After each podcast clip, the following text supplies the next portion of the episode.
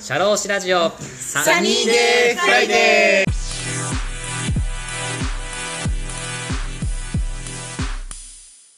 今回の配信は前回の続編です。それでは、どうぞ。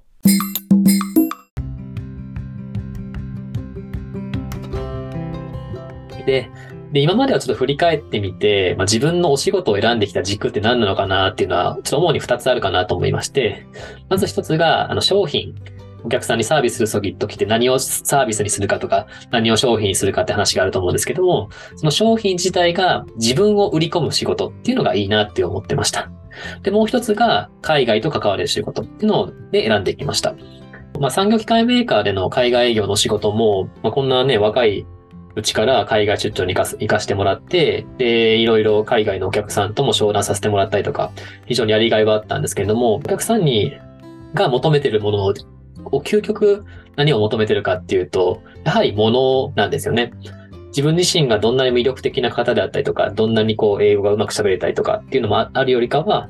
ちらかというと自分が所属しているメーカーさんの商品がどんなものなのかとか、他の競合商品がどれだけ安いのかどうかとか、その辺のどうしても最終的には物について、あの、興味を持たれるってところがあって、こう自分自身を最終的に売り込む仕事ではないんだなっていうところは、非常にちょっと苦しかったなってところはありますね。なのでこう自分自身が商品になるというか、自分自身のこう性格であったりとか、自分自身の人柄とか、そこら辺の魅力っていうのをお客さんに伝えられるようなお仕事っていうのをこうやっていきたいなと思ってました。なのでこの社労士のお仕事って、まあ人をね、雇用している企業さんに相手して、まあこういう法律があるのでこういうふうにしていったらいいですよとか、こういうことが守んなきゃいけないのでやらなきゃいけないですよっていうような、まあ法律的なアドバイスもするんですけども、やっぱりそこの働いている従業員さんっていろんな価値観で働いていて、その法律で語られないような人の悩みで、労働のトラブルを起こしていることっていうのは結構あるので、その人のがどういうことを考えてるかとか、働くとどういう気持ちになるのかっていうのに寄り添わないと、やっぱりこう適切なアドバイスっていうのがこう社長さんできないってところがすごいあったんですね。なのでその、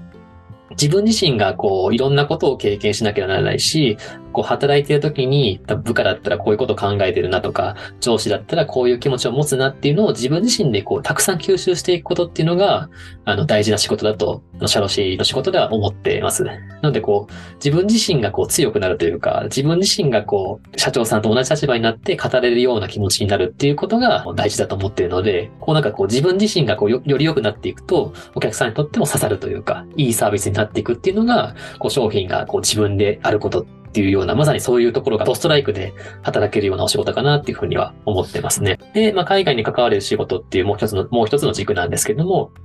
外国人経営者の方だったりとか、そこの日本企業で海外駐在員を配置して、海外事業を積極的にやっているとことか、こう自分自身がこう海外でね、今まで生きてきたっていうところもありますので、海外のお仕事、国内だけじゃなくて、海外の英語を使ったりとか、その言語を使ったりもそうですけども、海外の文化とか小習慣をこう、吸収しながら、より良い、こう、グローバル事業が続けられるようなお仕事っていうのに、こう、携わっていきたいなっていうのは強く、あの、思っていますので、そういうところに関われるお仕事っていうのを今まで選んできたかなとは、はい、思ってます。で、次の質問ですね。よくサニーデーフライデーで聞かさせてもらってる質問で多いのが、今後のお仕事の、お仕事の野望や目標を教えてくださいっていうことですね。今の時点での野望や目標っていうことをですね、自分自身でこう振り返ってみたんですけども、4つ、大きく4つありましたね。まず1つ目が、その商品がね、自分である仕事っていうのをこう追い求めてきたってことがありますので、その商品が自分である仕事、要はお客さんから求められるのがちゃんと自分である、自分だからしかできない仕事っていうのをどんどんどんどん追求していきたいなっていうふうには考えています。その、その時間を追求していくために、自分自身が求められる仕事っていうのが、いろんなことができていくために、そのお客さん自身がもっともっと知識を習得してもらえるというか、もう自分が何回も何回も教えてやんなきゃいけない仕事じゃなくて、お客さん自身も一回僕のアドバイスを聞いてくれたら、ちゃんとそれを理解してもらって、次の仕事ができるようになっていく。で、次、僕の、僕にお願いすることっていうのがまた新しいことっていうような、お客さんがちゃんと自分自身の成果というか、自分がいるからこそアドバイスが欲しいというようなお仕事っていうのをずっと続けていきたいなというふうには思ってますね。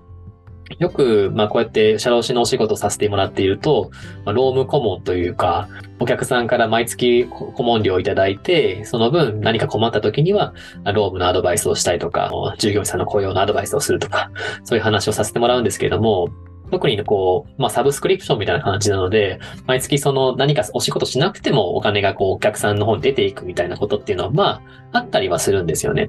なので、なんかその顧問のあり方というか、何もする必要がないのに顧問料をもらうっていうのは、僕自身あの、申し訳ないというか、僕自身がいる必要があるのかなとか、自分の事務所自身がいる必要があるのかなっていうのはすごい思っているので、常にこう、自分自身の事務所について需要があって、ちゃんとお客さんから正当にお金をもらっているようにしたいっていうの思いが非常に強いので、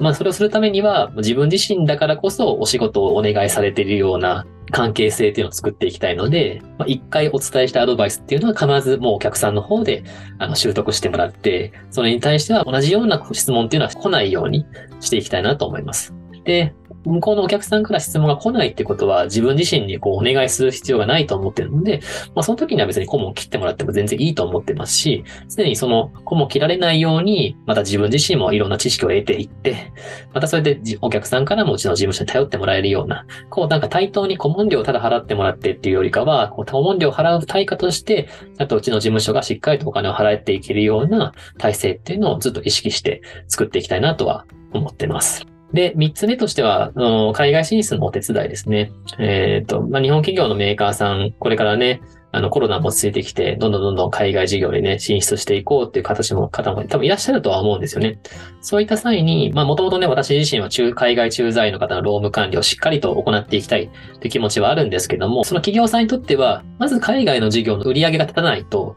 その海外駐在員を派遣しようとか、設置しようっていう気持ちにはなっていかないので、まずその海外の売り上げが立てるように、主に中小企業ですね。これ、まだ一回も海外出たことない方とか、これから海外行こうと思ってるけど、どんなことしたらいいかわかんないっていうような企業さんのためのしっかりとしたアドバイスというのを行えるように支援していきたいなと思ってます。まあ、海外にね、工事製造工場を作るとか、海外に営業拠点を設置したいっていう企業さんにとっては、じゃあどういう法律、法制度を守っていかなきゃいけないですよとか、あと代理店さんとかともね、タッグを組んで、いろんなところの視点をね、こう作って、あの、探していくとか、そういう必要もあると思うんですけども、どういうふうな戦略で、その現地のローカル社員さんとかを集めていったらいいですかとか、どういう感じで現地のお客さんを掴んでいったらいいですかというような、まあ、現地のヒアリングであったりとか、どういうふうに攻めていきますかというような、自社のサービスの強みとか、そこの海外のえっ、ー、と、市場とのマッチングというか、合う、合う、合わないとか、そういうとこもいろいろ考えて、アドバイスとかしていけたらなとは思ってます。はい。まあ、そういうことをすることによって、海外事業自身の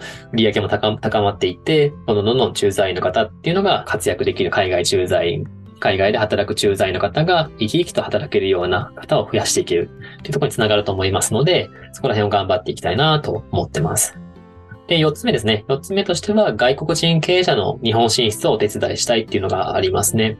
今も、えっ、ー、と、ローム顧問でお客さんさせていただいているところもありますけれども、いろんな外国人の方が日本でね、会社を立ち上げて、日本人を雇用したいとか、日本に住む外国人を雇用したいとか、ということで活躍されてますけども、まだまだ規模としては少ないと思うんですよね。日本の人口も今1億ちょっとありますけれども、あの、他の企業さんに比べてはまだまだと外国人が来るっていうのも少ないですし、物の物価とかも全然上がっていったりしてないので、じゃあ実際日本で起業したことによって、日本のお客さんを相手にしたときに、自分自身の会社の売り上げが立つのかどうかっていうところも、まあ見比べながら海外から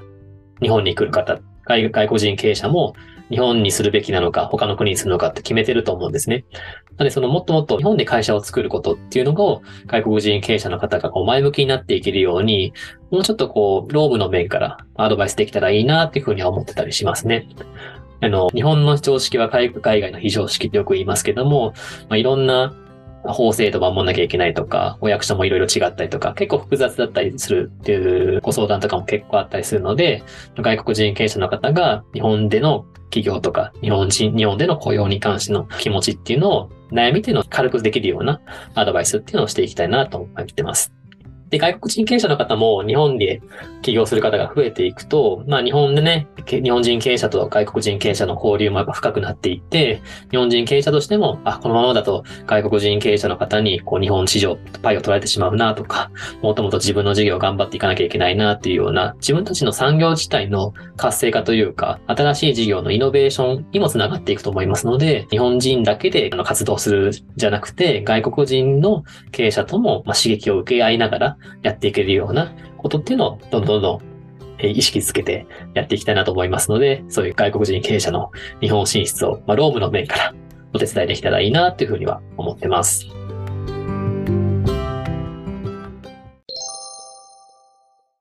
はい。本日はここまでです。来週の配信もお楽しみにしてください。シャローシラジオサニーデイフライデー DJ の田村陽太でした。それでは次回もリスナーの皆様のお耳にかかれることを楽しみにしております。今日も気をつけて、いってらっしゃい